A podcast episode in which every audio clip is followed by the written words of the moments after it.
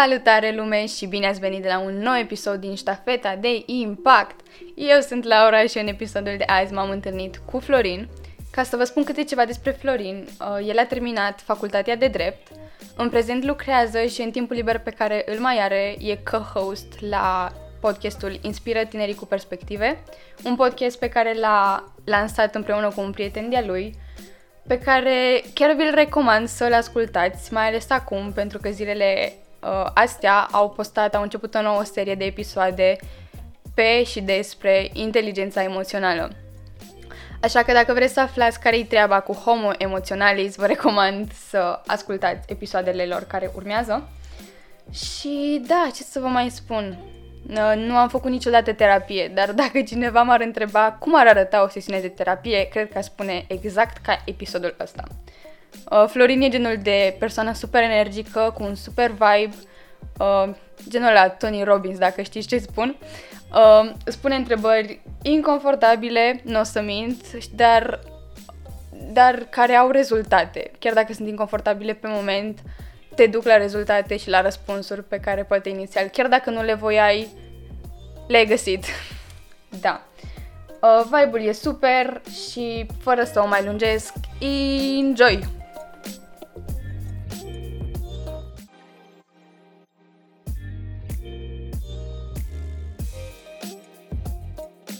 Păi, salut Florin și bine ai venit la ștafeta de impact. Uh, ce faci, cum ești?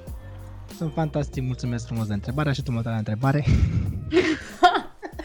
Așa, din bine ți-am spus că nu am întrebări. știu, știu. Sunt foarte bine, sunt foarte relaxat, sunt în flow. Uh, am o zi, am o zi energică astăzi. Și, și mă bucur să fiu aici la ștafeta de impact. Super. Băi, mă bucur că tu ai energie, că eu până acum nu am avut o zi foarte energică și sincer chiar aveam nevoie să mă încarc, poate după ce înregistrăm episodul ăsta. Ok, ok, e fine, e fine. Uneori ne încărcăm de la oameni, alteori ne încărcăm de la noi înșine, alteori e nevoie doar să ne încărcăm de la soare sau să luăm oxigen mai mult, să respirăm profund. Să... Că e și asta o chestie. Uh, deseori nu suntem atenți la, la respirația noastră, la cum trăim, la cum ne simțim. Practic, Asta, despre asta vorbește mindfulness și toate tehnicile de yoga și meditație. Ei sunt în genul, ok, hai să vedem, să fim aici, să fim prezenți. Pentru că de adesea ne fuge mintea fie în trecut, fie în viitor, fie la dorințe, fie la frici și atunci uh, e ușor să ne distragem. Și mm-hmm.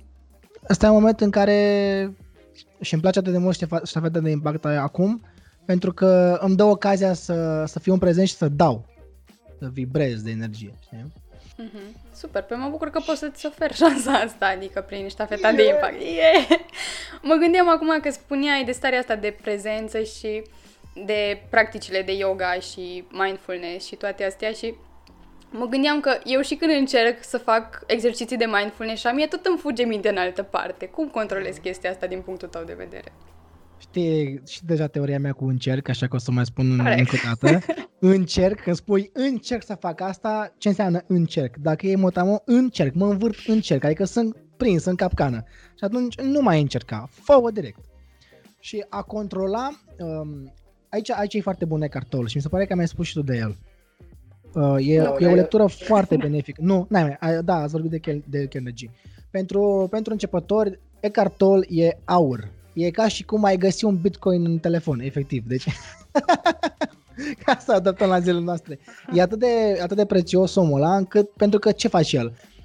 Te învață că tu nu ești gândurile tale. Chiar are, și un, chiar are și o replică în care spune Vrei să duci o viață împlinită și vrei un sfat pentru succesul sfetului tău? Nu-ți la gândurile în serios.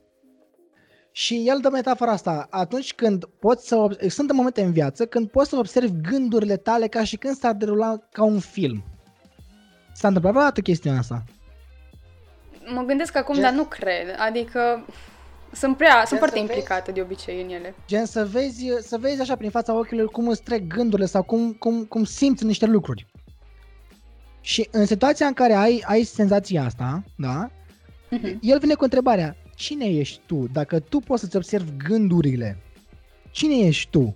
Și atunci el face distinția între ego și starea de conștiință. De, con- oh. da, de, conștien- de conștiința. Uh-huh. Pentru că noi suntem trup și suflet.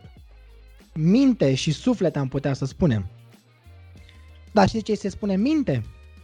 Pentru că minte. Oh my What? Și de-aia e bine ca în viață să nu te asculti întotdeauna mintea, pentru că te minte. Ego-ul e acea identitate a noastră, o să dăm din paranteze în paranteze, um, citeam o carte și au fost niște oameni care studiau, nu mai țin pe nume, că nu am memoria așa de bună, dar studiau identitatea. E foarte interesant să te întrebi cine ești tu și de unde știi cine ești tu. Pentru că, așa cum spuneam noi doi într-o conversație, uh, cum ar spune cineva din politică, ulterioară, așa. uh, totul este o iluzie, spuneai tu. Da, totul este o iluzie. De exemplu, corpul meu fizic sau corpul tău fizic, dacă îți pui mâna așa, gen dacă te apuci cu o mână de cealaltă, vei spune că da, uite, mâna mea e solidă. Fals. Fizica cuantică vine și spune că distanța dintre două obiecte este mult mai mare decât obiectele la un loc. Adică distanța dintre Pământ și Soare este mult mai mare decât Pământul și Soarele lipite unul de altul. Corect? Corect. Da? Adică între, între Pământ și Soare e spațiu. Hm. Efectiv. Deci între celulele noastre, deci între moleculele care ne formează pe noi, e spațiu. E mai mult spațiu decât solid. Deci noi suntem ca un fel de puncte atomice plutitoare. Uh, și atunci noi nu suntem solizi, e o iluzie. Uh, și atunci uh, e greu să-ți dai seama care este identitatea ta. În cartea respectivă de la Johan Hari, uh, Legături pierdute se numește, vorbește despre depresie și anxietate, uh, le dă, dă două exemple. Toată lumea a văzut uh, colendul de Crăciun, A Christmas Carol, cu Scrooge. Uh-huh. Ce fel este Scrooge înainte de, de vizita fantomelor și ce fel e după.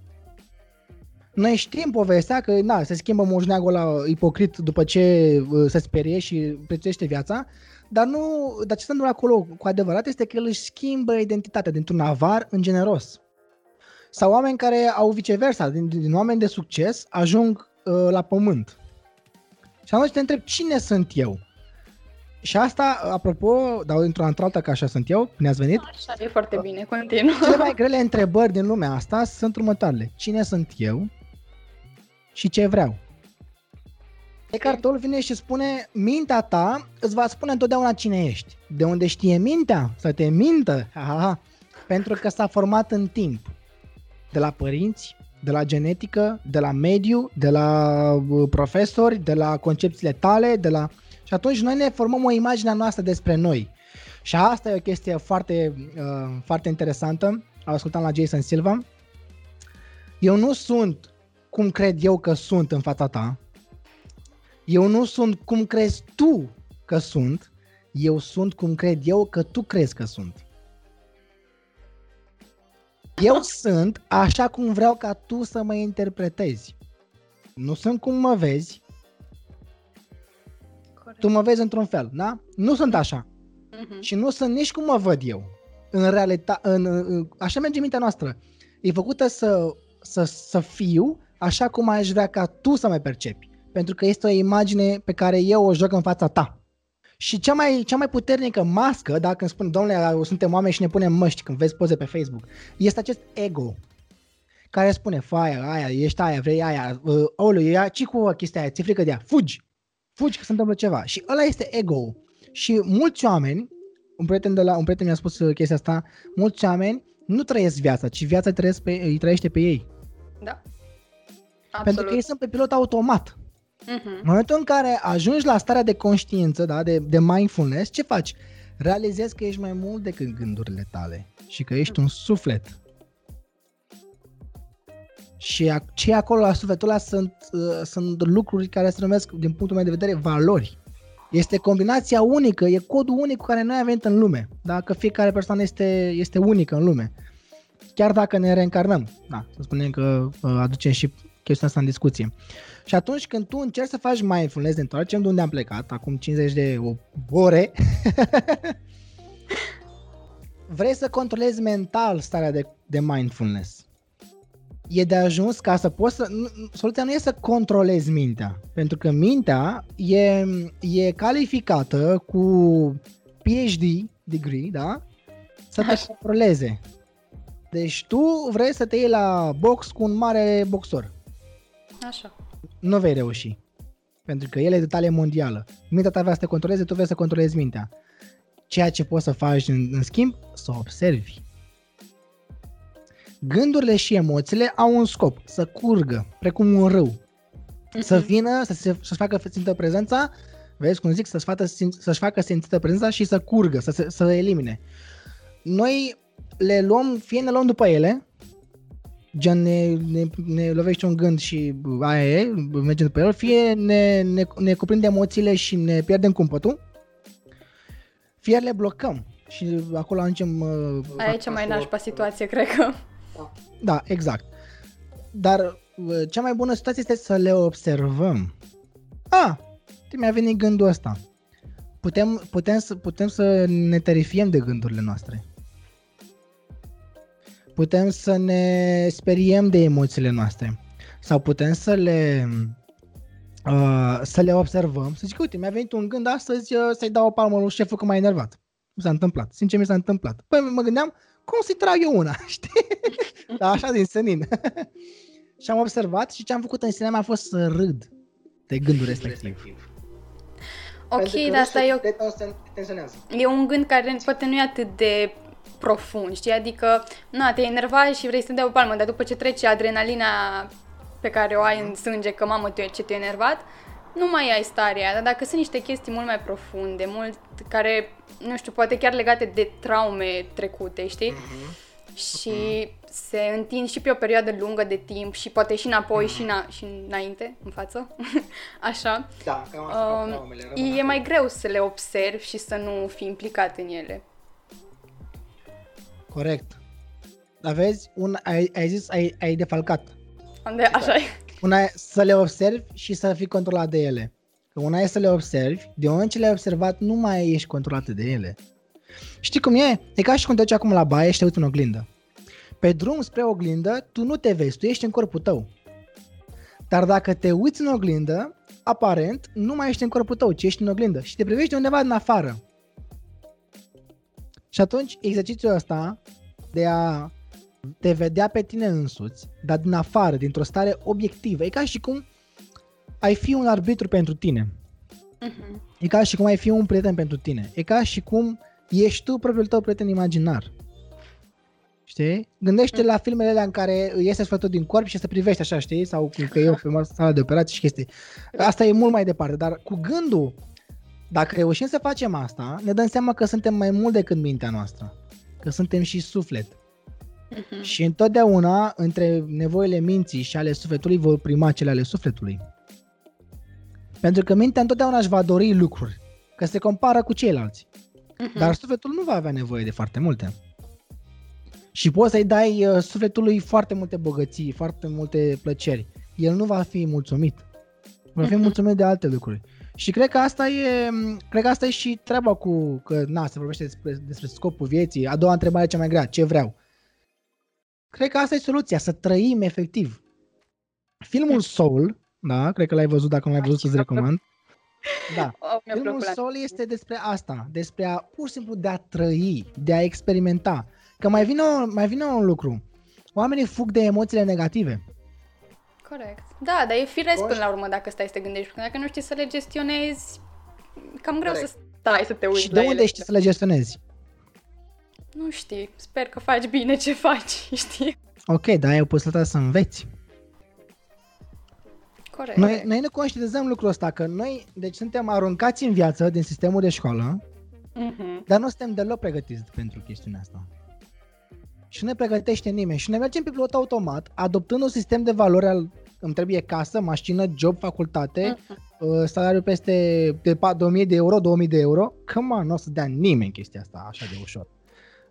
Deci zic. Uh-huh. Și uh, ne luăm după oameni, știi, unii dintre ei, domnule, mamă, te duci la inginerie, faci inginerie, că inginerii sunt respectați, că pe vremea ei, când era uh, în ceașcă, inginerul era mare om și ăla care dracu sapă era vai de steaua lui. Și a rămas cu sistemul de valori fără să rumegăm. Bine. Și atunci ești aruncat într-o lume care te, te împinge efectiv ca, ca, un, ca un tsunami și normal că nu poți fi echilibrat și autentic în tot, în tot, tot tăvălugul ăsta. Uh-huh. Dar putem să învățăm, nu să ne punem împotriva curentului. ci să fim în propriile noastre ape, gen, nu sunt în apele mele. Păi dacă mi-am luat ocean, păi stai că avem apă la noi, 72% din apă, nu știu ce și chestii, da? Gen, uh-huh. una e să mă împotrivesc curentului și alta e să, să folosesc curentul ca să mă duc unde? Eu aș spune în sus. De ce? Pentru că ideea de sus uh, reprezintă conștient, conștientizările în viață. Gen, experimentăm lucruri în viață să fim cât să creștem. Dar nu există creștere fără suferință. Nu există succes fără eșec. Noi fugim adesea de eșec și de mamă, ce se întâmplă dacă o să greșesc? Băi, greșește. Du-te acolo și greșește. Și, o zici, o să, ne, și ne temem să greșim pentru că ne critică lumea. Fals! Mm. Știi ce e noastră de fapt? Ne criticăm noi.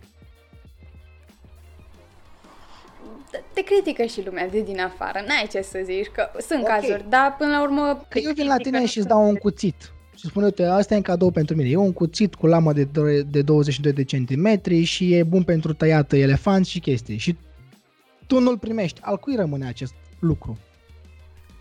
Al tău. Ok, de ce ne facem asta și cu criticile?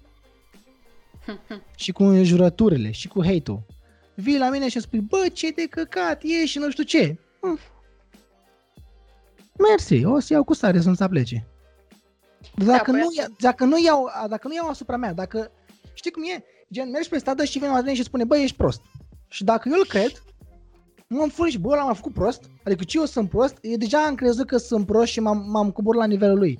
Dacă okay. el vine și spune, bă, ești prost, eu zic, să mor tu. și eu, eu despre mine cred că sunt fantastic. N-am cum să fiu prost. Nu mai nimeni e prost. Asta e. Încearcă la care face de prost, sigur.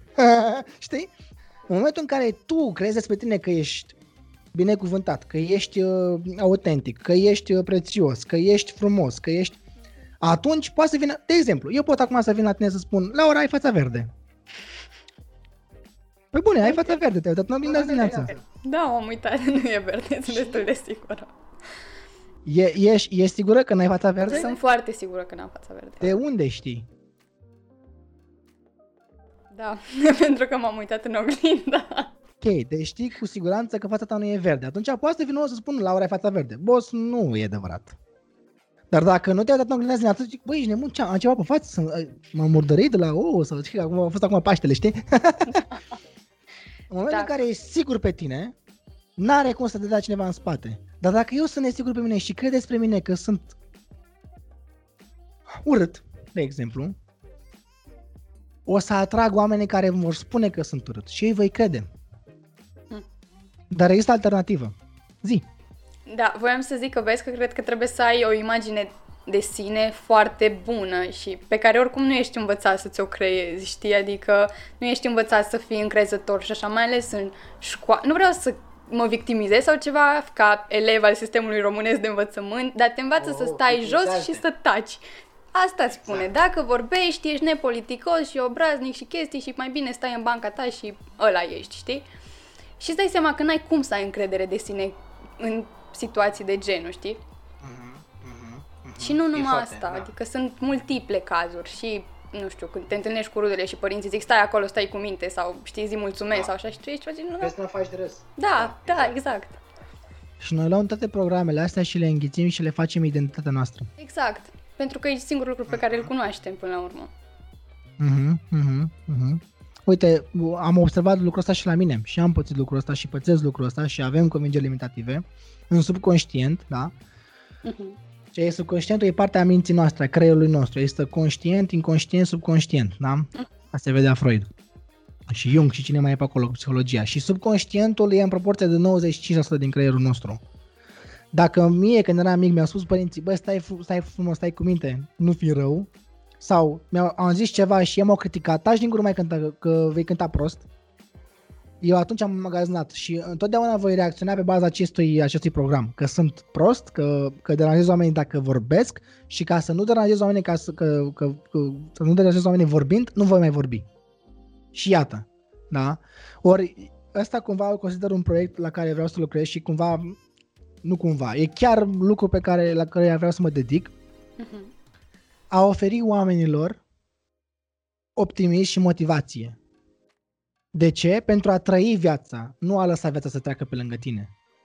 pentru a nu fi pe pilot automat, ci pentru a fi la cârmă. Dar e interesant că nu a fi la cârmă sau la conducere dintr-o, dintr-o zonă de control, de, de, de, uh, de ego, uh-huh. ci într-o zonă de flux. A se vedea Mihale Cezente Mihali. Plin de referințe. Da. Da, da. Dar uite, tu tot spui de chestia asta pe pilot automat și, într-adevăr, e rău să fii pe pilot automat tot timpul, dar ce părere ai de multitasking? Adică eu sunt o persoană care nu poate să facă multitasking, pur și simplu nu pot, dar am atâția prieteni care fac atâtea chestii în același timp, că gen, practic sunt mișcări, mm, nu mișcări, obiceiuri automate, știi? Și le fac mhm. acolo și cumva nu-și dau seama de ele și eu nu știu ce să zic de, despre chestia asta cu multitasking-ul până la urmă. E nociv, e să, nu sănătos, productiv, cred. Nu știu, ce părere ai despre, despre el? Mai acum depinde și de persoană, că sunt unii care fac multitasking, uh, depinde și de lucruri pe care le faci, dar uite, o să folosesc o analogie. Uh, știi povestea biblică, că în prima zi Dumnezeu s-a pus, a făcut multitasking și a făcut lumea, pământul, soarele, luna, apa, oamenii, animalele și s-a și odihnit după amiază unde a tras un nep, da? Nu. Mm a făcut lucrurile pe rând și cu o anumită ordine. I-am o teorie că, e un pic mai depărtată de ideea ta, dar am o teorie că majoritatea oamenilor își aleg joburile în funcție de trauma sau neajunsul, traumele sau neajunsurile copilăriei.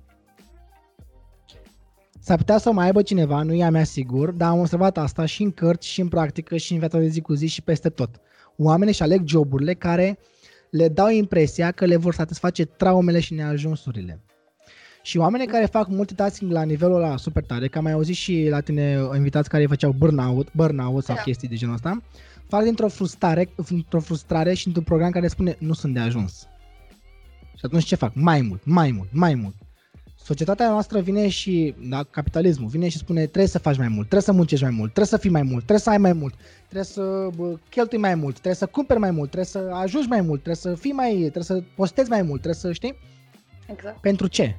Care e scopul unui multitasking? Acolo, a, acolo trebuie să pui întrebări simple. Bă, eu sunt Florin. Care e scopul meu în viață? Scopul meu este în viață ăsta. Pentru că am avut și un moment în care, uh, neștiind care e scopul meu în viață și ce să fac cu, cu destinul meu, mă întrebam, să fac și aia, să fac și aia, să fac și aia. Și am avut anul de facultate în care făceam extraordinar de multe chestii. Mi-a ieșit, dar când, când am tras linie, bă, am ieșit pe minus.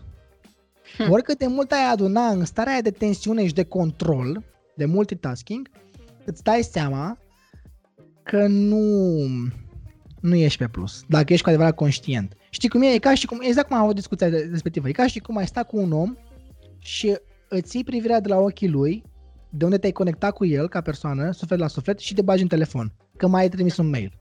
Uh-huh. Și mai și mănânci, că ești la masă și uh, mai faci și mai mângâi și pisica. Păi nu ești într-un loc. Din punctul meu de vedere, oamenii sunt făcuți să facă lucrurile pe rând, să facă lucrurile pentru care cărora le dau importanță la nivel de suflet. Bă, să fie chestia aia. Aveam, aveam, mentor, aveam un mentor și spunea, bă, după ce ți aprind călcâiele. Hm. Vezi ce expresie faină. Bă, deci îți place atât de mult chestia aia, bă, încât nu poți să stai, te, te, te, te ridică la cer.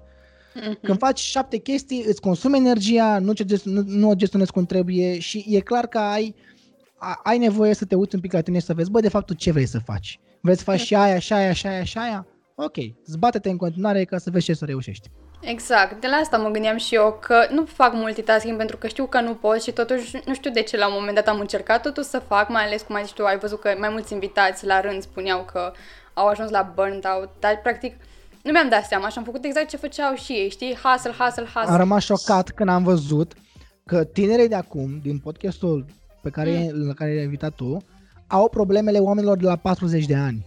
Deci am întâlnit burnout într-o organizație și oamenii aia aveau 40, 45, 50, pentru că muncea extraordinar de mult. Mm-hmm. Și în momentul în care tu, ca tânăr, ai 18 ani, bă, ai dat în burnout, boss, ai o problemă. Calm the fuck down! Mai nu știu, sincer am auzit foarte mai des, nu știu de ce am încercat să văd și eu cum e pe pielea mea, dar mai bine nu încercam și... și... Ce ai câștigat? Uh, ce am câștigat, zic că până acum sunt într-o stare din asta de confuzie, adică vorba ta, am ieșit din starea de conștiință pentru că, adică de mindfulness, ca să zic așa, pe o perioadă îndelungată și adică trebuie să fac exerciții și să fiu super focusată ca să pot să fiu mindful. Și practic acum trebuie să dau piept, cred că cu chestiile de care am fugit când am început să fac multitasking, știi? Și e nasol, pentru că nu vreau să dau piept cu ele și sunt așa stac aici, că nu vreau să o iau în nicio parte deocamdată, știi? Adică mm-hmm. nu mai fac niciodată multitasking. cu adevărat greu? Foarte greu, dar foarte greu. Să stai două ore cu tine. E... Două ore cu tine e o stai în mental illness. Dar știi cum să faci? Gen, stai într-o cameră, să te duci pe o bancă în parc, fără telefon, fără discuții, fără muzică, fără citit. Pur și simplu respiri și stai cu tine. O să fie atât de greu. Fugi. Deci știi cum fugi? Ca de dracu. De ce? Sincer, Pentru că nu suntem obișnuiți. Mi-ar plăcea, dar în Încearcă. momentul ăsta nu mi-ar plăcea, dar mi-ar plăcea să de încerc. Ce? De ce adică... nu ți-ar plăcea? Pentru că ne e frică de ce, ți-e frică de ce ai putea descoperi acolo la tine? Am cumva nu știu dacă pot să zic neapărat traume, dar experiențe anterioare care nu mă fac să mă simt neapărat confortabil și nu-mi place să stau în ele. Și știu că ar trebui să stau în ele sau măcar să... Nu, n-ar trebui. Nu? Nu. Și ce fac cu ele? că cumva... Ca să, ca să, ca să le rezolvi, e bine să le observi, să le accepti. O să te ce, o să urme, ce urmează să zic, să le onorezi nu te frate, ești atât Dumnezeu. A? Cum e, domnule, cum adică să onorez? Pe mine, pe mine m-a bătut tata când eram mic. Cum să onorez în momentul ăla când dădea animalul în mine? Da, mă, îl onorez pentru că dacă n-ar fi fost lucrul ăla, n-aș fi fost aici. Pentru că sufletul meu a ales această experiență. Da, dar e greu. E Iar greu. Da, greu. Corect, dar și consecința e mult mai scumpă. Și atunci când suntem pregătiți, unde ajuns de mult încât să stăm acolo și să nu mai fugim de ele, ori fugim de ele, ori le negăm, ori le reprimăm și ne îmbolnăvim de la chestiunile astea. Și mhm. trăim o viață plină de agonie. Dar dacă ne oprim și spunem, bă, gata, uite, fără judecată, frate, bă, asta e, frate, asta știu Tomul, m-am bătut când eram mic. Atâta asta a putut, adică na, pe el, nici pe el nu l-a învățat nimeni parenting și pe el l-a bătut când era și el mic și pe tasul mare, pe, ta, pe, pe bunicul meu, și el a fost bătut când era mic și s-a perpetuat din nații nații, că așa știau ei, atâta știau. De ce să dau vina pe el, știi? E ca și cum aveam un diriginte care spunea chestia asta. Bă, dacă tu te duci la un om și vezi că el nu poate să învețe Biblia, dar ce încerci să învețe Biblia? Nu păcătuiești? Ba da, păcătuiești, că e ce mai mult decât poate el să ducă. Gen, mă urc într-un matiz și vreau să prind 300 la oră. Păi, n-am cum să prind, știi? Atunci accept că omul atât a putut și accept durerea și mă duc să rezolv. De asta e bună terapia. Și nu orice fel de terapie. O terapie care să conteze, care să ducă acolo, pe vârful problemei, știi, pe, pe, exact pe rădăcina problemei. Dar într-o zonă de acceptare, de bă, ok, ăsta sunt eu, așa am venit. Au fost părinții care au făcut asta sau au fost, uh, am primit, de exemplu, am primit foarte, foarte mult bully în, um, în liceu, dar bully de la foarte violent, adică uh, uh, dau horror dacă povestesc. Și am zis, ok, am, da, da, da, foarte mult. Uh, și, și încă, încă, deși sunt extrovert și sociabil și am calități de lider, încă mai am momente în care, bă, fug de oameni. Adică simt cum pieptul meu se dă așa în spate, efectiv. Pentru că am acea traumă. Dar mă uit la bă, asta a fost, asta se întâmplă. Iau cu bunătate și cu acceptare. Ok, hai să rezolvăm, hai să vedem. O să iasă cu plâns. O să iasă cu greu, cu oftat, cu regrete, cu chestii. Dar altfel nu este. Altfel nu vezi, nu vezi viața, că nu, viața nu înseamnă numai bă, bani și bă, femei și bă, succes și te, te simți bine. Și o provocare, asta, asta am spus Mihale Cinsente Mihale cu starea de flux, așa se numește cartea, uh, provocările să-ți fac viața, urcușurile și coborâșurile. Lumea vrea un grafic așa ascendent. Nu, trebuie să fie ca val, ca undele. Și atunci, uh-huh. în momentul în care, când, când ne prindem de la vârsta asta, că bă, stai un pic, Că nu trebuie să trăiesc traumele copil- copilăriei. Ci pot să aflu cine sunt eu și ce vreau să fac pe lumea asta astfel încât să trăiesc fantastic. Băi, deci te întâlnești cu mine dimineața, eu la 6 dimineața sunt Neața! Hai că n-are ce să fie rău, mergem!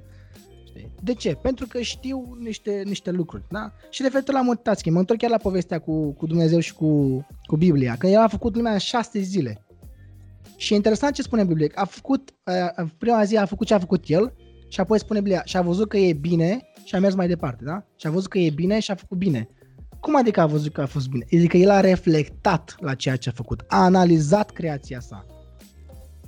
A stat acolo prezent și a zis, ok, am făcut asta bun, am făcut bine, gata, mâine nouă zi. Și în momentul în care facem asta într-o zonă de, de, de acceptare și de, de creăm din sufletul nostru, din, din creativitatea noastră pură, lucrurile merg fascinant. Ai avut situații de la în care, bă, te-ai zbătut în ultimul hal, bă, și tot n-ai ieșit? Și ai da. avut moment în care, efectiv, ai stat așa ca și când stai în bărcuță și au mers toate lucrurile și s-au aranjat și s-au pupat astfel încât ai ieșit victorioasă? Absolut. Da, aici cred că și intră și legea atracției oarecum sau vibrațiile, exact. știi că atragi ceea ce... Exact. Da. Atragi exact ceea ce ești. Atragi exact. exact ceea ce ești. Dacă ești tensionat și faci multitasking, vezi interesant, din ce poziție faci? Din lipsă, că n-ai? Păi atunci universul o să zică, a, ăsta n-are. Păi nu o să-i dăm, că el știe că n-are. Că dacă îi dăm, el nu o să știe să ducă. Ce facem în situația respectivă? Hai să începem să fim recunoscători. Adică sunt recunoscător pentru respectivul lucru pe care îl cauți. Um, e foarte interesant că într-o carte din islam uh, există, o, există se, se pomește de Isus și există o, uh, există o rugăciune a lui Isus care spune ceva, nu o rugăciune, e un fel de predică de lui Isus care spune așa, toate câte cereți, rugându-vă să credeți că le aveți și le aveți deja. Adică tot ceea ce îți dorești, mulțumește că îl ai și vei atrage în viața ta. Bine, trebuie să și faci, că nu e ca la secretul, gen, stai așa, te gândești la un Range Rover și o să vină Range Rover cu personal. Nu. Dar dacă și faci și ai și energia de abundență, nu de lipsă, vei ajunge mhm. acolo. Iată. Cred că totul ține de mindset, știi, de mentalitatea asta cu care pleci la drum, cu care faci orice chestie până la urmă. Nu doar de mindset, nu totul. Nu? Nu totul ține de mindset. Um, există și un, un lucru care se numește intenție, care este la mindset. Există și la mindset și ce sunt convingere, dacă poți sau nu, cât de tare tras sau nu. Există și, um, știi cum e, um, aduc, aduc în scenă pe Dumnezeu, că tu ceri ceva, dar Dumnezeu poate să-ți dea ceva care e mult mai benefic decât uh, ce ai crezut tu. Și dacă ai mintea deschisă și nu lași ego, că eu, de exemplu, vreau, uh, vreau un Ferrari. Și, uh, sau nu știu, vreau un milion de euro, da? Ca să dau un exemplu. Vreau un milion de euro și mă chinui și mă chinui și mă chinui și nu dă Dumnezeu. Și îl înjur pe Dumnezeu, bă, dar de ce nu mi-ai dat asta? De ce n-am putut, dar de ce n-am reușit, știi? Și apoi fac altceva și câștig un miliard de euro. Da? Hm. Păi, nu ți-am dat aia pentru că tu te gândeai de așa, dar nu, nu, noi, nu ne facem designul vieții. Uh-huh. Și dacă îl facem exclusiv prin mindset, o să ne ia ego-ul la, la întrecere. Și o să conducă el. O să zică, hai uite, ce e aia, e sclipitoare, hai pe ea, ram, l-ai luat. Când de fapt inima ta spune, bă, stai un pic, că n-ai nevoie de BMW-ul aurit. întoarce-te, da. întoarce-te, știi? Uh-huh. Deci nu totul e mindset. Sunt lucruri precum uh, intenția, dacă se potrivește sufletului tău, dacă... și mai e și voință divină. Și mai e și voință divină. Da, sunt, sunt de acord cu asta. Eu cred că, eu cred că asta e o, e o, parte foarte bună. Să, uh, să, să știi că nu ești tu numai unul pe pământ și că nu e despre a te urca pe cadavre ca să ajungi în vârful piramidei, ci de a împrăștia, de a șerui, de a, de a, de a emana iubirea cu care ai fost înzestrat și uh-huh. conexiunea, alea sunt cele mai importante lucruri. Oamenii de aia cad în depresii și au pastele foarte multe. Nu pentru că n-au bogății sau au frustrări, ci pentru că sufletul lor nu are mângâiere. Și atunci când noi ca tineri reușim să ne dăm seama de asta sau să auzim la un podcast, da? Bă, uh-huh. oh, stai puțin, cum, ce, ce? Cum adică să caut mângâierea sufletului? Ce treabă, lasă-mă cu martorul lui Jehova. Și că uite mă, Laura l-a adus și pe ăsta, cred că i-a bătut Laura la ușă. Spune, nu vă supărați, aveți și sunteți să vorbim despre Domnul nostru Iisus Hristos? Suntem da. și minte și trup. Men sana în corpore sano, da? Suntem uh-huh. și minte și trup și suflet. Dacă avem grijă și de trup, și de minte, și de suflet, acolo e combinația fericită. Dacă scârțim la un capitol sau la mai multe, nu trăim, nu trăim ok. Sau nu, nu o să avem sustenabilitate. Cu multitasking-ul nu o să ducem foarte mult timp. Și curând va veni nota de plată. La 40 de ani o să ne îmbolnăvim de o să ne ia mama dracului. Și o să spunem, so... ce prost am fost de am alergat după toate alea când trebuia, uite ce simplu era. Mm-hmm. Ok, păi și în viziunea ta, ca să duci o viață bună și plină de optimism și de vai bun și de chestiile astea, gen simplu, pe scurt, ce trebuie să faci? Ce trebuie să cultivi mai mult, mai preponderent, ca să zic așa? În primul rând e nevoie să, să-ți cultivi sufletul. Și ce înseamnă asta? Să te conectezi cu valorile tale. Băi, ce cred? Despre ce este în viața asta? E despre bani, e despre joburi, e despre gagii, gagici mișto? Sau e despre conexiuni, e despre... Deci să ne creăm legătura cu, cu valorile noastre. Uh-huh. Ok, după ce principiu vreau să mă ghidez eu în viață? Pe prietenie, pe empatie, pe autenticitate, pe iubire, pe colaborare sau pe mânie, pe frustrare, pe lipsă, pe dorință. Um, întotdeauna um, energia divină, da, curge de la părinți la copii. Și atunci când facem pace cu părinții noștri și cu trecutul nostru, putem să tăiem lanțurile alea traumatice care ne țin încătușați și putem să ne trăim propria noastră viață liberi. Deci ne conectăm cu propriul nostru sine, cu valorile noastre, facem pace cu părinții noștri, făcând pace cu părinții noștri, facem pace și cu viața și cu Dumnezeu. Facem pace cu oamenii din jurul nostru. Ne conectăm cu oamenii din jurul nostru. Ne conectăm cu muncă. Uh, în, alt, în anumite state există o chestiune care se numește venitul minim garantat. Adică, pur și simplu, pentru că ești cetățean acestei țări, vei primi o sumă de bani care îți va asigura existența. Gen, imaginează că implementează România asta și de acum uh-huh. încolo, orice om, indiferent de chestii, indiferent de ce face, va primi 3000 de lei pe lună. Astfel încât să aibă să plătească chirie, mâncare, apă, să spele, să îmbrăce și mai departe. Ce o să faci atunci? O să mai muncești pentru minim pe economie? Ce o să însemne munca? Munca va însemna, de fapt, cum să contribui lumii. Să ne conectăm cu sinele, să ne conectăm cu părinți și cu trecutul, să ne conectăm cu, cu Dumnezeu, să ne conectăm cu oamenii din jurul nostru, să ne conectăm cu natura, să ne conectăm cu munca pe care vrem să o facem în această lume. Da? Tot ce fac, mă duc la muncă, băi, ce nasol e.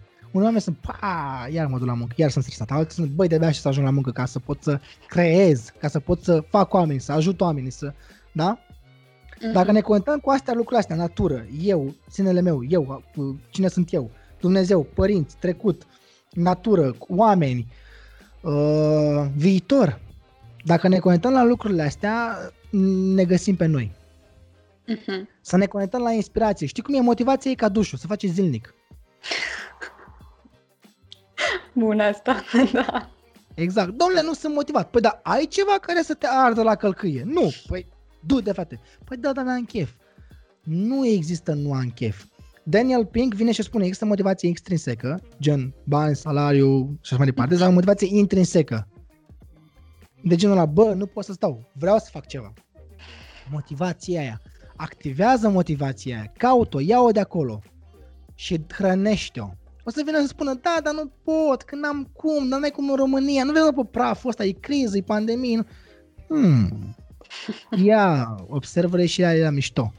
Și caută resursele, oamenii care să, să treacă de barierele respective. Pentru că m-a oprit pe mine, mult timp m-a oprit. Cred că mi-a luat mai bine de 5 ani dezvoltare personală. Gen să ajung la nivelul ăsta. Și mi-am dorit să mă conectez cu oamenii, să mă conectez cu sinele meu, să mă conectez cu aia care mă ridică suntem suma acelor 5 oameni cu care ne petrecem timpul. Dacă îmi petrec uh, timpul cu fraier, o să fiu un fraier, loser, fraier, da? Dacă îmi petrec timpul cu oameni faini, o să fiu un om, un om fain. Și totul vine cu, cu cele două întrebări. Cine sunt și ce vreau? La cine și... sunt eu, nu cine mi-a spus mama că sunt, sau societatea că sunt, sau profesorul că sunt. Da, spuneai că ți-o luat 5 ani până ai reușit să ajungi unde vrei cu dezvoltarea asta personală și mă să te întreb care a fost poate cel mai de impact chestie care cea mai de impact chestie care te-a ajutat să ajungi unde vrei să fii, gen terapia sau... Da. Terapia? Am avut, am avut un noroc fantastic, noroc. Poate că Dumnezeu mi-a scos în cale chestiunile astea. La ultimul loc de muncă am fost uh, angajat în același timp, uh, în același timp cu o tipă care e terapeut de constelații familiale. Petra Rugla se numește. Uh-huh. Tehnica asta este miraculoasă. Deci fără bullshit, fără chestii, fără schimb, bă, e miracol, e, e zeama, e ce trebuie. Și acolo am învățat extraordinar de multe. Acolo am avut multe aha-uri, cam din perioada aia, gen din mai 2014, nu 2014, pardon, din mai 2019, uh, am, am crescut și am luat-o în sus rău de tot față de, de chestiunea aia. Și știi ce? Știi, una a fost pentru mine modelul. Am avut întotdeauna model. Am văzut la cineva care e atât de fan și atât de plăcut și atât de... Păi, deci te lasă fără suflare. E o bucurie atât de mare încât zici, mamă, vreau să fiu și acolo și te duci. Asta e un tip de motivație pe care am avut-o eu. Am văzut un model, dar ea a fost uh, însămânțată, dar ea a fost alimentată de, de felul meu de fi. Sunt un om care caută întotdeauna povești fascinante. Ăsta e scopul meu în viață, să te iau de la A să duc la cer. Nici măcar la B, direct la C. Da, B e pentru locul B, la planul 2. Nu, cer, limita de, cum are doc un, are doc un vers, limita de jos e cerul. Și atunci uh, eu sunt în genul ăsta de mamă, motivații, te iau încredere, zâmbet, putere. Dar fără, fără să fie de asta fake-uită, gen speaker motivațional. Eu chiar sunt acolo, știi? Și am avut sămânța asta, am plantat-o în rodul ăsta, în, în pământul ăsta roditor de oameni faini și am crescut. Mai e o altă motivație pe care am încercat-o și pe asta, durerea. Sunt anumiți oameni care stau acolo și la jobul ăla pe care îl urăsc și nu fac nimic. De ce? Nu i-a zgândărit încă destul. N-a ajuns la nivelul de, de, de cum a spune românul, nu i-a ajuns cuțitul la os. Când te ajungi de cuțitul la os și te, te saturi, pui piciorul în și gata, schimb. Și în momentul ăla faci lucruri. Deci te motivează fie, uh, uh, fie suferința, pentru că noi ne ducem în zona de confort. Ce mai fi și zona aia de confort? Cât de confortabilă e zona de confort? Prea confortabilă ca să evoluezi asta, asta e sigur. Exact. Zona de confort, da, zona de confort. Zona de confort e un coșciuc din punctul meu de vedere. Hm. E un, e un sicriu, efectiv. Deci, și soluția nu e să ieși din zona de confort. Pentru că da. vei întoarce în zona de confort, ci să-ți extinzi zona de confort. Păi, uh, dacă, imaginează că ești viking și ai o cetate și vrei să cucerești uh, următoarea parcelă de 5 km. Cum faci să ieși din zona de confort? Păi te duci afară, îi bas pe ea și te întorci. Să le spui oamenilor, băi, vezi că am mutat gardul mai încolo, 5 km. Deci te duci efectiv. Te duci în viață. Asta nu face școala, nu ne dă ocazia. Eu am comparat o dată școala și nu pe, pe, pe greșite, pe bună dreptate, am comparat școala cu regimul de semi-deschis din închisoare. Există în închisoarea românească un regim semi-deschis, adică ești închis, din când în când poți să ieși din închisoare și să te întorci, dar tu ești acolo cazat. Ok, n-am știut deci, chestia asta. Da, da, da, da, da, exact. E, noi uh, trăim ca în pușcărie în școală, pentru că nu avem contact cu lumea de afară. Nu avem contact și efectiv ne țin oameni fie în casă, fie acolo. Mai ieșim și noi până, până afară, până oraș și chestii. Dar nu avem experiența fizică a oamenilor, a comunicării, um, a gestionării emoțiilor noastre. Și atunci terminăm facultatea și ne trezim la 24 de ani, 22 de ani în, în fine, ne trezim nepregătiți de viață și ne gândim, mamă, dar de ce câștig eu doar 1800 de lei pe lună? Păi, toți vor experiență, tu n-ai experiență, e foarte iurea, da? Uh-huh. Ei, atunci când reușești să, să, să ieși din zona asta de confort pentru că o extinzi, îți e mai familiar. Și foarte important să facem cu pași mici și în zonele care ne pasionează.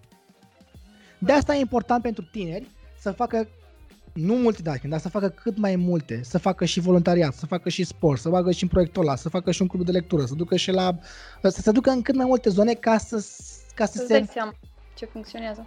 Știi cum era la noi la, la sau cum e la Golan, domnule, o trupă asta e versat. Adică ce înseamnă? Domnule, a, a trecut mai multe experiențe astfel încât să știe cum să se cum să se, s-a rodat, știi? Mhm. Asta, asta e lucru pe care, de care avem nevoie. Eu din, din mai 2019 încoace, se pare și amuzant, am băgat în cărți și în terapie și în dezvoltare personală chiar și banii pe care nu-i aveam. Încă mai am datorii mari wow. pentru chestia asta. Nu recomand oamenilor să facă asta. Dar au meritat? 115%. Atât, deci e clar. Aia, aia e. Aia e. Și am iertat pentru că am ajuns unde sunt acum. Unde sunt, sunt chiar foarte fain. Sunt chiar foarte fain. Și acum știu exact ce vreau să fiu și ce sunt și cum vreau să fiu și, și toate lucrurile astea, știi? Deși și acum, e mai, și acum e mai de descoperit și acum mai e de rezolvat și acum știu unde, unde fug și unde mi-e frică și... Dar nu mai fug de emoțiile mele, pentru că mi-a arătat cineva, și anume Petra, în principal Petra, dar mi-a arătat și mulți alții, mi-au arătat că e ok, sunt îndeajuns. Și mai mult decât atât, de ce o țin pe asta cu Dumnezeu? Pentru că suntem din divin. Știi că există în, tot în Biblie, spunea și Liviu Lebreanu, um, citatul din Biblie care spune că Dumnezeu a făcut omul după chipul și asemănarea sa, nu înseamnă că Dumnezeu este un bărbat uh, bătrân, bărbos în ceruri. Deci nu înseamnă că El este un om în ceruri, ci că noi suntem Dumnezei pe pământ. Dumnezeu e creator, noi suntem bucată din ei, deci sunt creator. Sunt de aici, de pretutindeni. Uh-huh. Și atunci, ferice de acei oameni, apropo de zona de confort, care stăpânesc lumea. Dar nu pentru că au uh, toată lumea la picioare, ci pentru că sunt liberi, se bucură de soare, de mare, de vânt, de aer, de copaci, de pădure, de plajă, de tot. Și sunt unii oameni care trăiesc atât de îngust cu privirea și cu perspectiva la nivel de muncă și acasă. Am prieteni care, pe care îi întreb, ce faci mă, ce ai făcut? Le muncă acasă, Bă, ești nebun! Așa sunt majoritatea oamenilor, știi? Adică, nu știu, poate e și mai simplu sau poate, nu știu dacă simplu e cuvântul. Cumva, mulți oameni nu vor să se bage în chestii din astea deep, știi, profunde sau hai lasă-mă mă ce Dumnezeu, discuții profunde așa da. din, de la început, știi? Exact. Adică pur și simplu le nu le prefer. Nu, e ok, mm-hmm. la muncă acasă și atât, știi? Da. În România nivelul e destul de jos în majoritatea cazurilor revin la întrebare. Tu cine ești? Tu hmm. cum vrei să fii? Vrei să fii acolo? Muncă acasă. Eh, m-am mutat la Netflix, m-am dus la fotbal cu băieții, m-am întors la muncă. Am, am venit la muncă, am stat cu nevasta, am mai făcut nu știu ce, pierzi vreme, știi? Sau vrei să fii, bă, vreau să trăiesc la nivelul ăla mare, să pot să mă bucur, să pot să cunosc oameni faini, să pot să râd, să pot să creez lucruri, să pot să sprijin oameni. E totul, Vezi că, când, um, ce înseamnă spiritualitatea? Înseamnă să nu excluzi nimic. Dacă omul vrea să facă muncă acasă, stai acolo, felicitări, e, e, el acolo bine. Poate că nu vrea sau poate că nu poate să ducă. Dar eu mă adresez oamenilor care vor să, trăiască, să crească la nivelul următor. Și pentru asta am să le, să le dau foarte, foarte multe. Și am avut să le dau foarte, foarte multe. Și m-am descoperit și eu. De exemplu, la ultimul loc de muncă am fost coordonator de voluntari, am fost manager de echipă. Uh-huh. Când am început, uh, într-un an, deci a durat un an mandatul meu acolo, la început aveam 3 voluntari. La momentul plecării avem 120. Wow. 60%, 60-70% din ei au venit pe baza recomandărilor. Deci eu n-am făcut nimic în afară să zic, haideți bă la noi, ca să vină ei. Și cei care erau se simțeau atât de bine și erau atât de apreciați și făceau atât de multe lucruri încât i-au adus și pe ceilalți. 60% din, din 120 e mult, au venit mulți. Uh-huh. Pentru că dau oamenilor un vibe bun. Și e nevoie să te pui în contact cu vibe-ul ăla dacă vrei să fii de acolo. Dacă nu vrei să fii de acolo, e ok. Da, tot e ok. Ești destul, e fain. Ok, pe, și n-ai zile în care poate ai vibrația scăzută, gen vibe, nu, ai, nu ești da. un vibe ăla și ce faci în zilele Foarte alea? rar, din, foarte rar, foarte din rar. pentru mine că sunt tipul ăla de, de om. Um, uite, chiar am avut niște, ținând cont de datorii și chestii, deci am avut niște situații, băi, a fost, um, nu sărac, că și asta e o chestiune, um, mi-a spus Vale de o, de o povestioară când um, un tip îi cere banul tasul. Uh-huh. Și el spune, păi, n-am bugetat, n-am cum să-ți dau, nu-ți dau, știi? Și el spune, ce nasol e să fii sărac, știi? Și asta și spune, bă, nu mai spune așa, nu e sărac, ești falit. Care e diferența? Păi dacă e sărac, băi, faci parte din clasa aia. N-ai cum să te... E ca la, e ca la indien, caste, știi? N-ai cum să te ridici de acolo. Dar dacă ești falit, poți să te redresezi. Și hmm. mi-am dat, mi-am dat seama, eram într-o zi în care, băi, n-aveam bani și n-aveam nimic și nu reușisem nimic și n-aveam nici bateria la telefon și avea nevoie de telefon și a ținut toată ziua cu 1%. Telefonul meu care trebuie să-l încarc de 6 ori pe zi. Deci e rupt. Și mi-am dat seama că de fapt, și nu, nu vorbesc prostii, nu mă laud, vorbesc chiar serios. Eu și când n-am, am. Nu, și sunt momente în care, sunt momente în care, pac, am căzut, dar ce fac?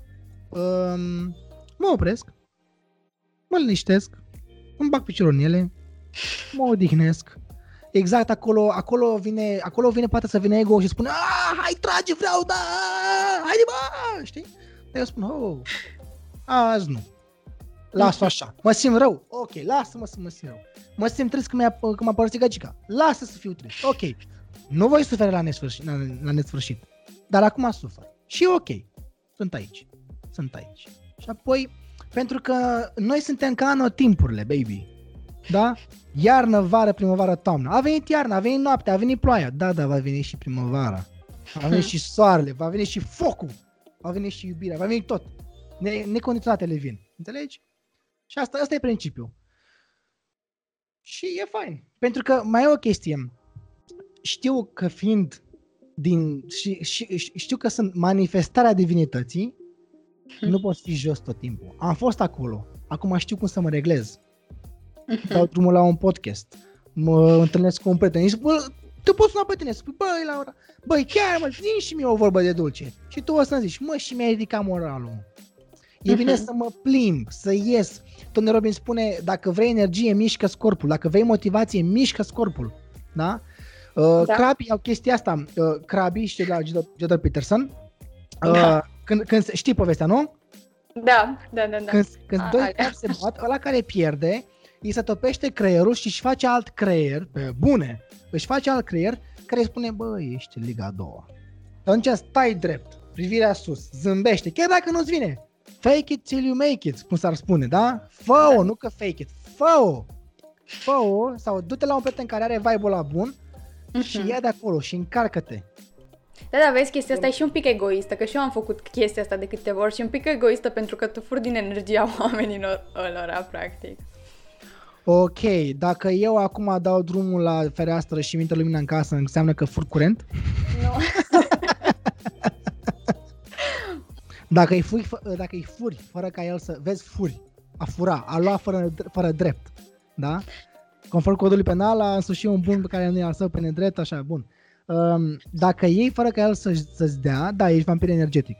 Dar dacă vii la mine și eu, din, din preaprilul meu, pentru că prin mine curge energie divină, o să-ți dau până mâine dimineață, stăm de vorbă. Automat că nu o să pot în fiecare zi, trebuie să mă încarc și eu, da? Dar din moment ce, uite, vezi, vorbeam mai devreme de cum, cum te centrezi, cum treci peste chestia asta, dacă ai conexiune cu oamenii, că de asta spun conexiune cu oameni, dacă ai comunitatea, oamenii pe care poți să te bazezi, e un pic de la fiecare. Dacă, dacă omul ăla este împlinit și echilibrat, tu poți să te duci la el și să spui, am nevoie de sprijinul tău. Și el îți dă. Dar el nu pierde nimic. Că asta e puterea dragostei, da? That's the power of love. Că dai mă și nu se mai termină. Uh-huh. Care spune că dragostea noastră a terminat, baby, aia n-a fost dragoste. Ăla a fost sex. Înțelegi? Da. Dumnezeu nu se termină, de aia spune că e infinit. Când ai energie bună și o ai pe bune, nu ai așa ca să zici că gata, sunt gândesc pozitiv, mă gândesc pozitiv. Nu, da, simte da. pozitiv. Apropo de ce spunea Smiley într-un podcast, da? Băi, simte, fii acolo. Și dacă ești acolo și da. Știi cum e? E ca și cum ne întemei că toată apa se termină. Bă, dacă, dacă se termină apa mea, ce fac, mă duc la vecinul și ăla spune, bă, dar nu-ți dau în apa mea, că după aceea nu mai am. Bă, bă 72% din planeta e apă. Dă-o, că e. Dă-o, că e. Mm-hmm. Uite, știi ce îmi place, ce mi se pare foarte tare la modul în care tu reacționezi, e că nu pui deloc presiune pe tine. Și nu știu cum o faci, adică ești efectiv, nu-ți pasă, ești, parcă nu-ți pasă, știi, dar gen nu la modul ăla negativ, gen modul ăla constructiv. Mhm. Mhm. Păi îmi pasă de ce îmi pasă mie. ok. Că vine, că, că apoi da, mă gândesc, mama, aș vrea și eu o Tesla, bă. Bă, dar asta e doar condiționarea minții, că vreau să fiu la statutul ăla, vreau să fiu privit la statutul ăla, știi? Am un prieten care și-a luat, deși nu-și permite și e bă, a treia rată, și-a luat un Mercedes. Mm. Boss, o să ajungi rău. A, nu-i spun, las-l așa să părlească. Eu vreau să-mi vând mașina ca să-mi iau un fucking Logan. O râs de asta. Da, de ce? Pentru că vreau să bag bani în asta, alte chestii. Vreau să bag acum cel puțin 1000 de lei pe lună în bursă, în investiții, în argint, în toate lucrurile astea, ca peste 10 ani, cine se gândește la 10 ani? Nici eu nu mă gândeam, dar peste 10 ani să zic, boss, ia zi, tot curată, tot curată, tot cu creditul, tot cu creditul. Prietenul meu o să aibă rată la rată și eu o să am, indiferent de ce se întâmplă, eu vreau ca în 10 ani, indiferent de ce se întâmplă, să am bani. Și peste 10 ani asta se va întâmpla. Dacă nu vreau să mă duc azi la muncă, nu mă mai duc la muncă. Și mă duc într-o săptămână în Dubai pentru că îmi vin, îmi vin banii pe care i-am salvat acum, îmi vor produce bani. Și nu pun presiune pe mine pentru că, pentru că mi-ascult intuiția. What the fuck is that? Ce intuiția? Măi, ești nebun, cum adică? Ce să ascult? Intuiția este ține la interior, da? Dumnezeu vorbește prin intuiție cu mine și spune, bă, faia. Și eu fac. Și de, cât, de câte ori am, am făcut, cum a zis intuiția, ce să mai... Șapte, șapte, patru șeptari, ca la păcănele, știi? Au, au câștigat foarte mult. Pentru că ești în acord cu, cu, cu, cu, cu, cu sufletul tău. Și de-aia nu pun presiune pe mine. Când mă văd că pun presiune pe mine, îmi dau seama, ok, cine vorbește? Ego-ul meu care vrea dintr-o zonă de lipsă sau sufletul meu care își dorește dintr-o zonă de realizare? Uh-huh. Deci, practic, da. tu, dacă ar fi să alegi între uh, intuiție și rațiune, tu mergi pe intuiție. Intuiția întotdeauna. Și nu te duce în situații inconfortabile sau nasoale ulterior. Și dar ce nasol la inconfortabil? Confortabil, știi ce mai, mai, mai ții minte ce am spus că e inconfortul? Un cavou. Vrei să stai în cavou, acolo în pătrățica ta? Gândește la oamenii care, pentru care, deci oamenii pentru care viața lor, restul vieții lor este un salon de spital pentru că au o boală în fază terminală. Ce vrei să facă? Să uită așa pe geam, vede o pasăre care zboară și spune aș vrea să trăiești să fiu ca pastrea aia liber. Noi încă nu suntem acolo, dar de ce nu ne comportăm așa? Sau noi încă nu suntem în salon pe, ultimul, pe ultimul 100 de metri până la mormânt, dar de ce ne comportăm ca și când am fi? Bă, să fim liberi. Uite, am văzut un discurs pe TED foarte, foarte tare, nu mai știu cum se numește, dar uh, se poate găsi, de la un tip brazilian care ce face el și a pus întrebarea așa, pentru că a avut multe rude cu cancer în familie și a pus întrebarea dacă aș avea cancer și mi-a spune medicul mai ai șase luni, boss. Mai ai șase luni și am merlești. Și a zis ok, cum aș, ce aș face? Păi m-aș bucura de viață. Și a zis, păi stai boss, că nu poți să, a, s-a gândit omul bine și a avut dreptate. Bă, n-ai cum să te bucuri în ultimele șase luni de zile. Nu te bucuri de viață. Te agâzi de viață cu o disperare și faci tratamente și chele și te duci la mănăstiri și pupicoane și așa mai departe, încât nu te bucuri de viață. Da, aia nu-i viață. Și plus că nu poți mai căldurești pentru că, hei, ești bolnav și te îmbolnăvești la orice. Și atunci a zis, păi ce-ar fi dacă mă pregătesc pentru moarte, așa, chiar așa a zis, în fiecare săptămână. Și a zis, miercuri și joi, fac ceea ce mi-aș dori să fac dacă n-aș mai avea de trăit. Și trăiește, mă, efectiv, ca Sol, știi? Ca în filmul Sol, trăiește. De ce nu trăim? Am, am și uitat întrebarea pe care mi-ai pus-o, știi? ce întrebare mi-ai pus? Nu, Rațiune sau intuiție? Cred că acolo, nu știu dacă da. am mai pus altceva după. În momentul în care, în momentul în care ajungi la, să spun, la, ajunge la nivelul de mai am două zile și mor, n-ai mai fi deloc rațional, ai fi instinctiv, instinctiv, nu? Și atunci, eu de fiecare dată când mă iau după intuiție câștig. Pentru că intuiția vine de la Dumnezeu și Dumnezeu, cum spune și Einstein, nu joacă zaruri cu Universul. A, uh, sezonul pe care l-am pregătit cu Valea acum la ITP Podcast e despre inteligență emoțională. Primul episod se numește Homo Emotionalis. Nu există termenul ăsta. Noi știm despre noi că oamenii sunt Homo sapiens sapiens. Asta e specia noastră. Harare vine și spune că domnule a fost șase specii. Ok, câte a fost? Bine că ai zis tu. Dar acum a rămas Homo sapiens, care înseamnă omul inteligent, inteligență IQ, da? Ei, Oamenii au descoperit, după ce au căutat foarte mult, că noi nu suntem în mare parte raționali, ci suntem pur emoționali. Really? Really. Ascultă tot sezonul și o să rămâi mască. Da? Mm. Suntem homo emoționalis, suntem emoții în primul rând și apoi rațiune. Însă și creierul nostru, cum a evoluat milioane de ani și cum, um, și cum este construit, e făcut astfel încât să ia decizii pe baza emoțiilor. PR-ul știe asta, marketingul știe asta și exploatează. Și noi spunem, domnule, rațiunea, de ce, ne, de, ce ne, de ce privim prin gaura cheii când ușa e de termopan și vedem barta fereastra? Asta înseamnă, avem o ușă de termopan cu gaura cheii. Rațiunea este aia, pentru că ego-ul știe doar puține lucruri. Dar intuiția care vine de la Dumnezeu și care este universul în self, da? Ca să, ca să nu ne ia haterii că, domnule, dar tu e Buddha, n-ai zis. În fine, um, când, când știi că universul e tot și că eu sunt parte din univers, păi și eu sunt tot. Știi cum e? Uh, uh, o, o, o bucățică dintr-o linie, nu l pe geometrie acum, o bucățică dintr-o linie este infinită, pentru că linia e infinită. Cum pot să mă mai îngrijorez eu? Că n-am bani jurul asta. E, dragi, la ce întrebi? da, ok, n-am bani, n-am bani acum că sunt broke, dar pot avea bani mai încolo dacă gândesc cu cap și cu inima. Deci, uh, sfatul lui Cartol e, dacă vrei uh, pace sfătească, nu-ți asculta mintea dacă, și dacă și, da, nu-ți asculta mintea atât de des, sfatul meu este, dacă vrei o viață autentică, adevărată, bă, faină, ascultă-ți intuiția, ascultă-ți inima. Mm.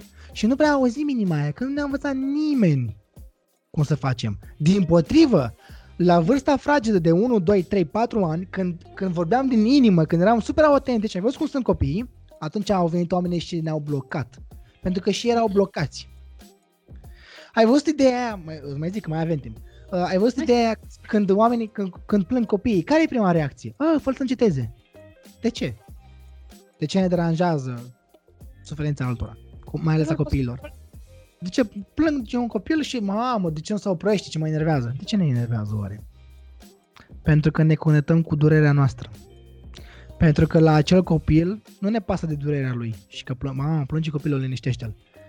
Când vedem un copil că plânge, ne ducem un subconștient și ne aducem aminte de noi atunci când eram copii și plângeam. Și pentru că ne doare momentul ăla când noi eram copii și plângeam, nu vrem să-l vedem.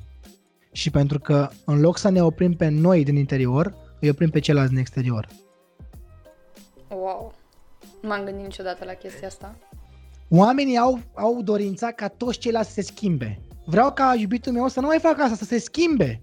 Iubitul tău, PC, îți arată ceva la tine ce nu accepti, ce judeci. Eu judec la mine chestiunea aia, vine iubita mea să-mi arate exact lucrul ăla. Și spune, bă, zici că e făcută, mă, zici că caută, zici că are chef de scandal, zici că vrea să mă enerveze. Nu. Ea pur și simplu se manifestă astfel încât tu să-ți vezi buba și să o rezolvi. Dar pentru că oamenii nu vor să-și rezolve buba, îi schimbă pe elați. Femeile fac asta. Vor să-i schimbe pe bărbați și după ce i-au schimbat, Ana, nu mai ești la fel. Come on, nu, general, nu generaliza. Ce Dumnezeu. Doamne, ok, bine că mai, bine că mai întors. Da? Deci anumite persoane fac asta, da? Mm. Facem asta. În loc să mă schimb pe mine, că e mult mai greu să mă schimb pe mine, îți zic ție să te schimbi. Pentru că am impresia că dacă te schimbi tu, v am impresia, dacă te schimbi tu, nu mai arăți buba. Gen, tu vii cu o oglindă și mi-arăți un coș. Mie nu-mi place coșul ăla. Și atunci spun, băi, dar schimbă și tu poziția. Și schimb poziția și nu mai arăt, mi arăți partea frumoasă a feței. Domnule, ia-mă din profil, că așa îmi place să faci poze, știi? Mm-hmm. Dar noi n-am rezolvat buba. Știi, asta cred că e definiția perfectă acolo. pentru o relație toxică. Exact. Efectiv. Și asta este, asta este explicația pentru critică. Oamenii când vin să te critique, nu te critică pe tine, și se critică pe ei. Oh, nu-mi place iubitul ăla, îl schimb, gata, am rezolvat problema. Nu, n-ai rezolvat problema. Problema încă e la tine, numai că nu l-ai mai, n-ai mai adus oglinda. Oamenii sunt niște oglinzi. Tot ce vezi tu la oameni, drag ascultătorule, e despre tine, nu e despre ei. Tot ce văd ceilalți la mine nu e despre mine, e despre ei. Deci ce văd la tine, Laura, nu e despre Laura, ci e despre Florin.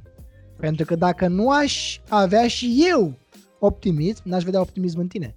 Dacă n-aș vedea, dacă n-ai vedea în mine timiditate, n-ai avea timiditate în tine. Pentru că n-ai cum să recunoști, că nu știi așa ceva.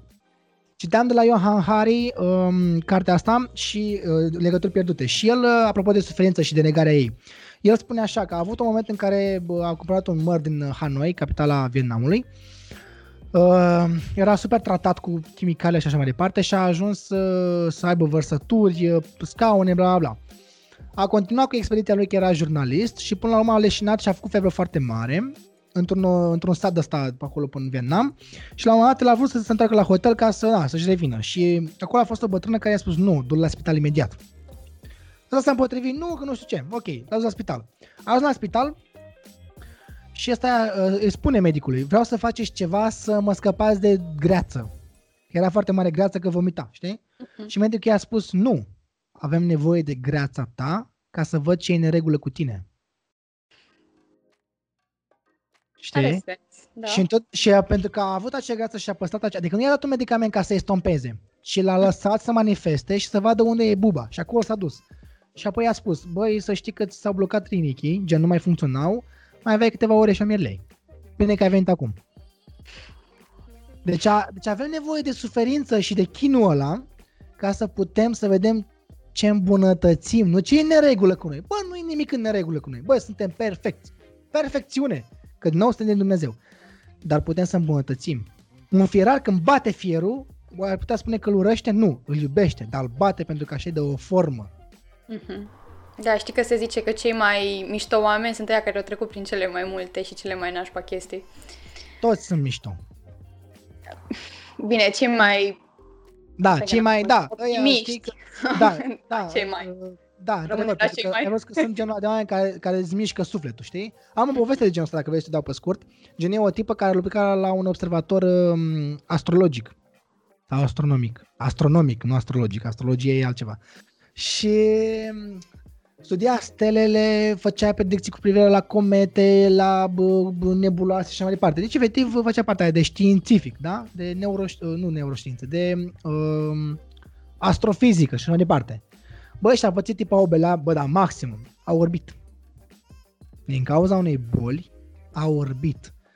Și atunci orice om s-ar lăsa, îți dai seama, scade toată motivația. Ce optimism, pot să mă duc eu la ea să-i zic, ai pisic, o să fie bine, că nu știu ce, optimism, da? Mhm. Dar ea ce a făcut? Pentru că era atât de conectată cu sufletul ei și cu dorința ei, da? care vine într-o zonă de asta, ok. Încât ce a făcut? A creat un, a creat un program pe computer care a transformat toate culorile în sunete. Wow. Deci n-a renunțat mă la visul ei. A dat mai departe. Și a dat seama wow. că acea belea din viață, da, acel necaz, a venit acolo ca să o facă mai puternică și mai creativă și să, să, să, să o facă o persoană foarte faină. Nu să dobare și să se ducă în alcool, droguri și bă, perzanie. A creat uh-huh. programul ăsta și acum ascultă cerul. N-am știut povestea. Dar de unde știi povestea asta? Mi se pare foarte Le rețin tare. foarte, le rețin foarte bă, bine și foarte multe povești. Am, da, din ce sursă? Zic. Uh, mă uit pe discursul TED, uh, citesc cărți, uh, mă uit pe YouTube, uh, efectiv aud, uh, aud povești, știi? Vin mesaje, e, e nevoie doar să stai să asculti, dar iarăși cu, cu, cu Dumnezeu. A venit Iisus, bă, care om sănătos la cap, s-ar procură pe pământ, sau care Dumnezeu, știi? S-a coborât pe pământ și zică, băi, ceva, eu o să sufăr vreo trei zile și o să mor pentru toată nația asta de fraieri. Care, ca așa le, așa le-a vrut să le spună, da, să spunem, nu sunt fraieri, da, sunt niște divinități și ei. Care ar fi, care ar fi sănătos să se ducă să sacrifice pentru ăla, știi? Mm, foarte puțin. Dar el a venit și a făcut chestia asta, a experimentat. De ce? Pentru că l-a desăvârșit ca divinitate. Sunt anumite povești care spun că și Maria Magdalena a avut o contribuție la, la faza asta.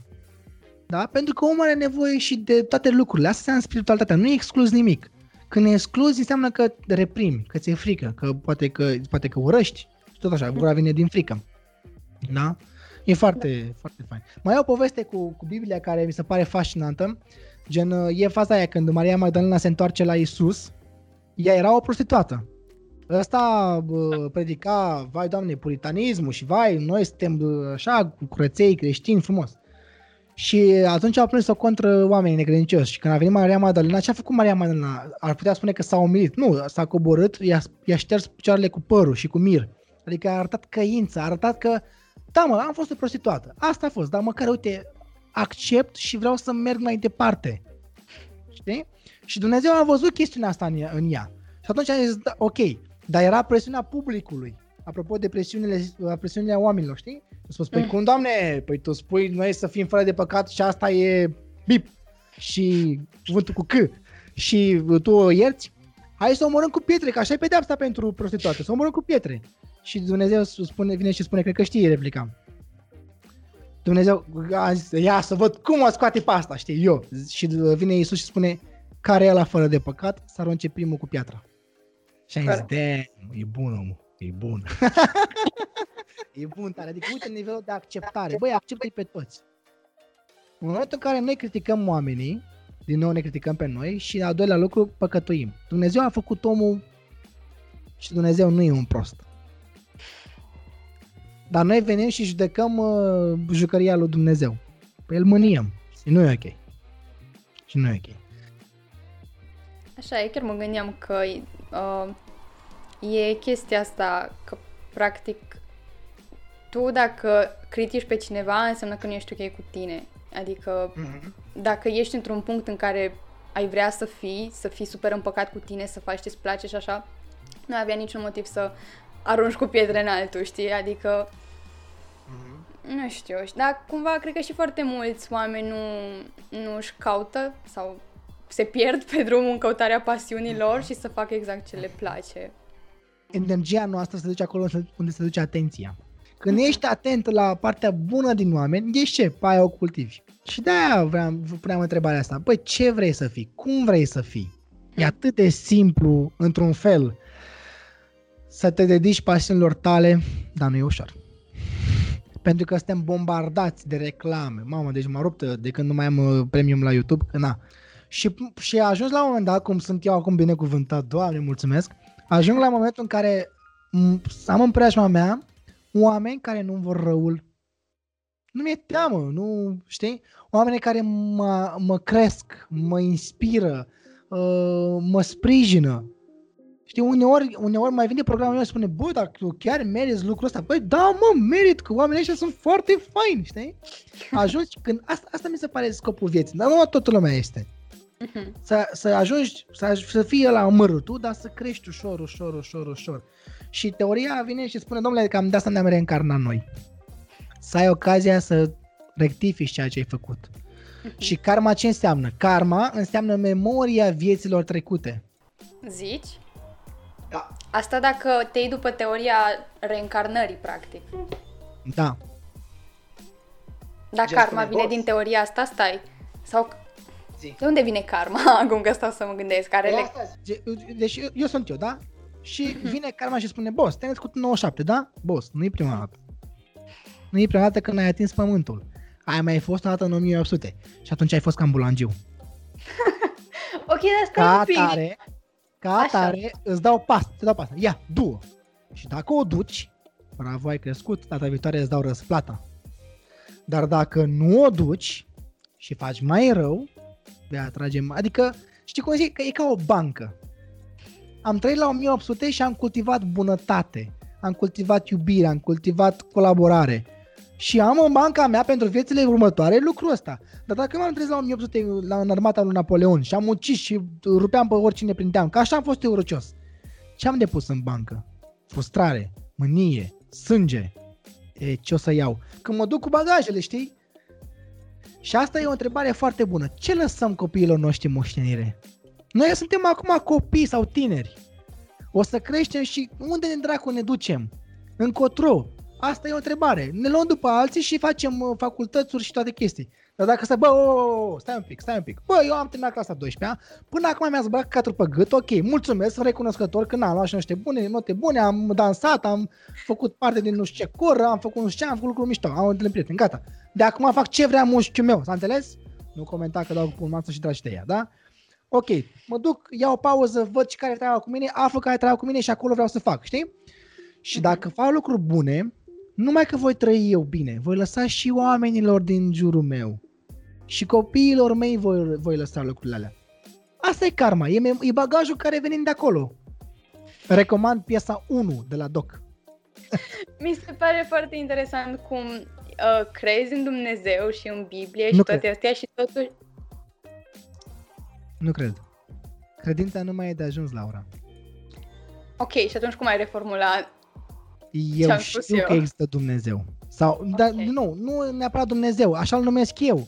Dar poate să fie bă, bă, ăsta, Allah, poate să fie Buddha, poate să fie orice, orice nume pe care îl dai tu, o, poate să fie o energie, poate să fie universul, poate să fie stelele. Nu contează. Pentru mine e acea energie, acea mama natură mhm. care, bă, indubitabil există. Pentru că l-am simțit. Pentru că am simțit și umbra și lumina. Și întunericul și lumina. Și am simțit atât de profund încât nu are cum să-mi spună mie că nu există Japonia. Păi da, am fost acolo, știu că există. În sensul ăsta vreau să dau exemplu. Bun. Da? Ok, deci știi că există Dumnezeu sau, mă rog, o forță mai mare, dar în același timp mhm. crezi și în reîncarnare sau știi că da. e reîncarnarea. Scuze, așa. Cum? Da. Adică nu se, nu sunt antagoni, nu, nu neapărat antagonice, dar nu știu dacă se susține neapărat una pe alta.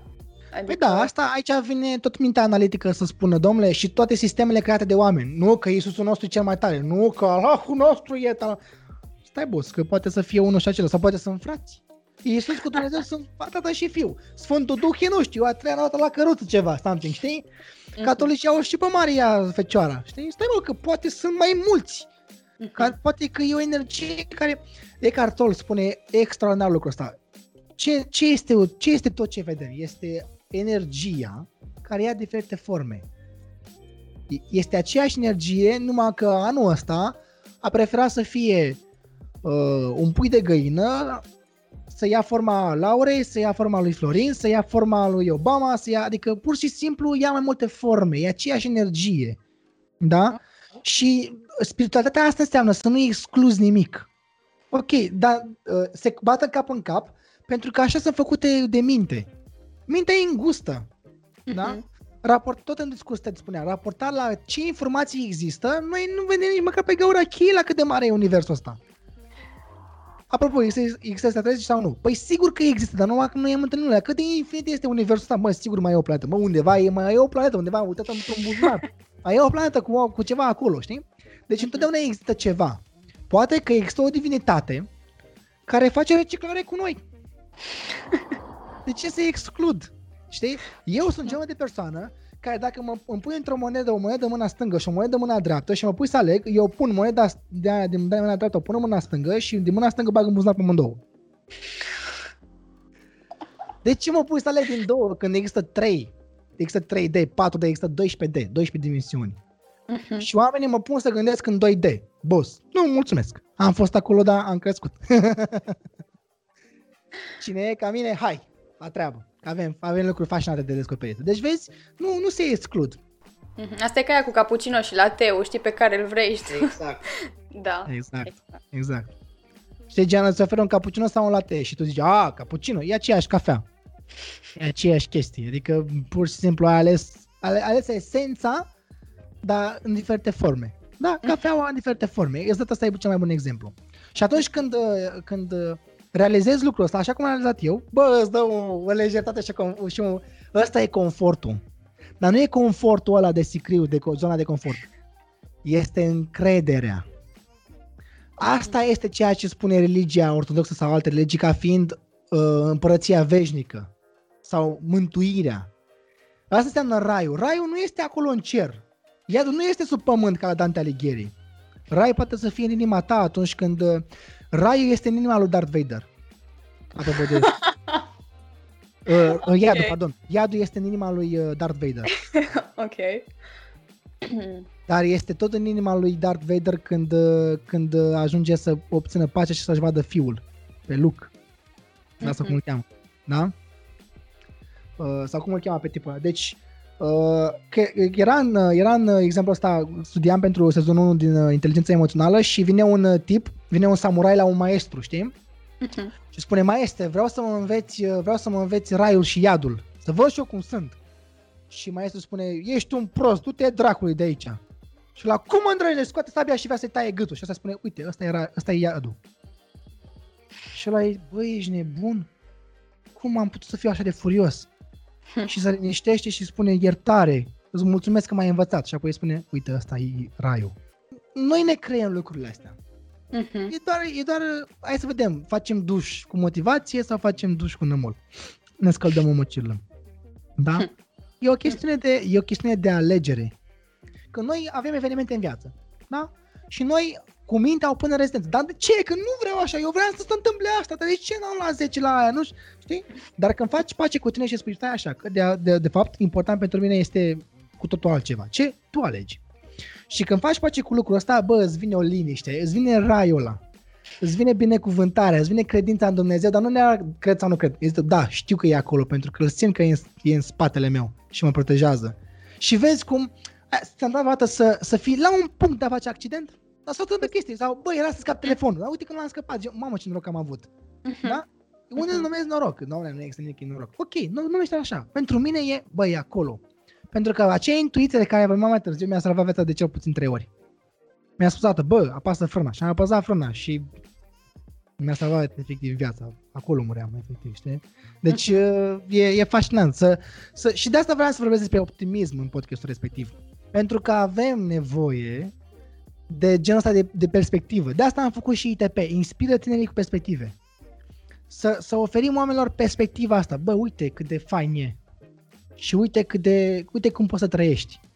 Știi, știi proverbul ăla că suntem praf de stele sau vorba aia că suntem praf da. de stele? De ce da. oare se spune așa? Avem aceleași substanțe care se găsesc exact. și în praf de stele. Exact. Și vorbeam la începutul podcastului de, de iluzia corpului, că e, că e fizic sau e... Și spuneam, nu e fizic, este energie, este spațiu. Hmm. Deci spui, dar cum eu sunt spațiu? Da. Și uh, chestia faină vine atunci când îți dai seama că acel spațiu vibrează. Adică ah. are o vibrație, o rezonanță. Gen, când spunem noi, rezonă, rezonez cu omul ăla, că da, e ca mine. He, rezo, rezonanța aia poate să fie dintr-o zonă ok sau într-o zonă neagră, întunecată. Când ne ridicăm, da, când ne ridicăm frecvența, nu trebuie să schimbi nimic. E doar nevoie să accepti și să ridici frecvența, fără presiune. De asta eu locuiesc cuvântul trebuie și mă întrebam mai devreme de eu accept sau sunt blând cu mine. Pentru că am schimbat cuvântul trebuie din vocabular. Nu mai am. Nu trebuie nimic. Facem pentru că așa simțim. Asta, asta, asta vreau să fac eu în viața asta. Sunt omul ăla care vine și îți bagă cuțitul în inimă și în creier. Dar nu pentru că e un asasin, ci pentru că e un chirurg foarte bun. Wow. Damn! Okay.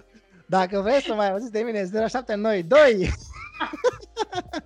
Fă, fă publicitate și pe Instagram și de ITP, nu știu, nu, nu știu da. care e handle-ul, Insta handle-ul. Uh, pe Insta e ITP Podcast, ITP Talbă Podcast, pe YouTube cred că e la fel, ITP Podcast sau Inspiră Tânii cu Perspective. Astea sunt uh, cuvintele pe care, pe care ne găsesc oamenii. Inspiră Tânii cu Perspective. Și dacă, dacă vor mai mult din ceea ce înseamnă energia asta, din ceea ce sunt, uh, și suntem, că mai e un tip foarte mișto, dacă vor mai mult din ceea ce suntem, din energia asta faină, din vibe-ul ăsta de din vanul ăsta divin, dacă știi cum zic, că noi suntem pe felie cu raiul, suntem pâinea lui Dumnezeu. Uh, dacă vor mai mult să ne caute pe pe podcast și acolo vor găsi. Asta a fost altele news deocamdată, că sunt mult mai multe. Toate cele bune.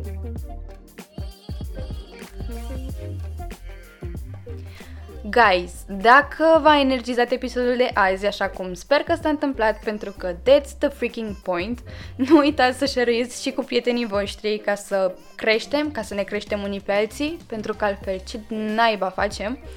Și da, cam atât mai am să vă mai spun și ne auzim în episodul următor. Bye!